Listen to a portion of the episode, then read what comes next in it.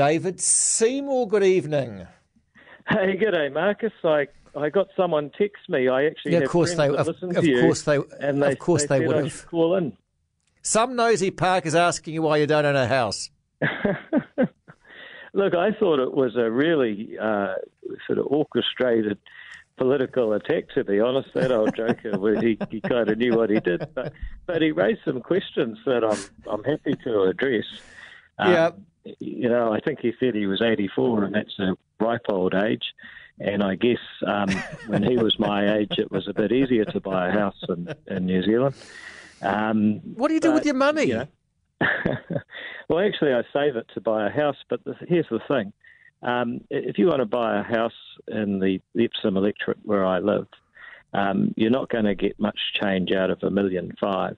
Um, so you could buy a, a unit or an apartment if, if you wanted to. Um, but I'd, if you're going to do that, I'd rather rent. So then you sort of say, okay, well, if it's a million five, you've got to have a 20% um, deposit. Uh, so actually saving up 300 grand does take a wee while. Um, and that's the reality that the generation faces. That's Yeah, why no, I, look, I, almost- I, don't, I, yeah. I, I don't, I don't doubt it. So tell me something, Yeah. David, because I'm curious about you in that. So getting across to that 20% threshold that you've got to have, right? Have Yeah. you become by putting off buying it? Have you become closer to that threshold? Um, oh, I, I, I, I think basically the, the prices have been flat in Auckland for the last couple of years, so that's probably helped a little bit.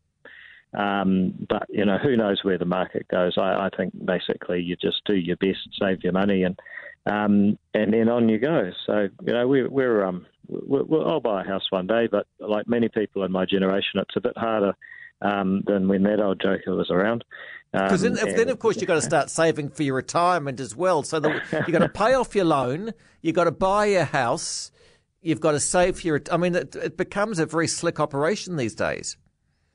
Yeah, well, look, I, I think that's true. Um, you know, life is a lot better than it was a few generations ago in many respects, um, but it's also more complicated and it takes longer. And I just put it out there for, particularly for older listeners.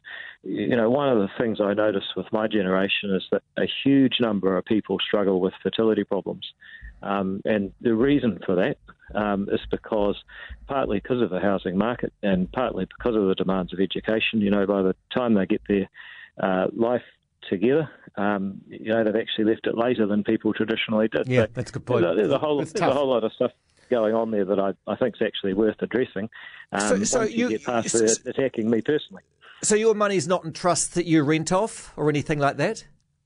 No, no, I don't. I don't have any arrangements like that. You don't have any Uh, I'm trusts. just a, no, no. I'm just a regular guy that went on his OE, arrived back in the country, ended up standing for Parliament, and happen to do it in an electorate where, if you want to live where you represent, uh, it's a bit more expensive than most places. But hey, that's the other thing I wanted to talk to you about, Marcus. You said I didn't win a seat. What's that about? Oh no, you did, but only for the with the with the, with the you know yeah yeah okay fair point. Um, you, you wouldn't have yeah okay you wouldn't have won a, a seat without the arrangement. Yeah, but see, that, that's where you got to look at it as being smart because we we got to. No no no I'm. I'm I'm I'm, Um, I'm, but- I'm aware of that. yeah, Yeah. yeah. Hey, just yeah, bef- okay. just before you, just but just before you go, with the situation, if the world gets COVID and we don't get COVID, are we going to get to the stage where we've got to say, okay, we're going to have to let it in to let the world go on, or do we preserve that status for the next five years? Oh, look, we we live as an island nation on a pandemic planet, and I think it will be another three to five years, and it gives us huge opportunities, but only if we're smart. So you Um, think we you think we hang, you think we hang on to that? No, no, I think that we think about how we can be smart to have our cake and eat it too. And let me give you a couple of examples. Um, I think we've got to start being selective about the countries. So it's it's not every country or none. Uh, there are some countries that are worth talking to. I think Taiwan is worth talking to because they've got it under control and are so good at public health. We could learn something from them. And you know, there's 23 million of them. It's about the same as Australia. Uh, they're potential tourists who are richer, politer, and speak better English. So you know, we should be thinking about talking to them. We should be thinking about our friends in the Pacific because I say to people, if we don't wrap our arms around our COVID-free Pacific friends, somebody else will. And I'm the Cooks. I'm talking about Niue. I'm talking about Samoa. Um, and they're vital to the horticultural sector. So it Doesn't have to be all countries. Uh, and if I give you another thought, um, you know, we got to aim to, to leverage our advantage as an island nation on a pandemic planet. We should think about having the best technology. You look at Lufthansa, uh, you know, they're experimenting with new tests before you get on a plane, so the quarantine time's shorter.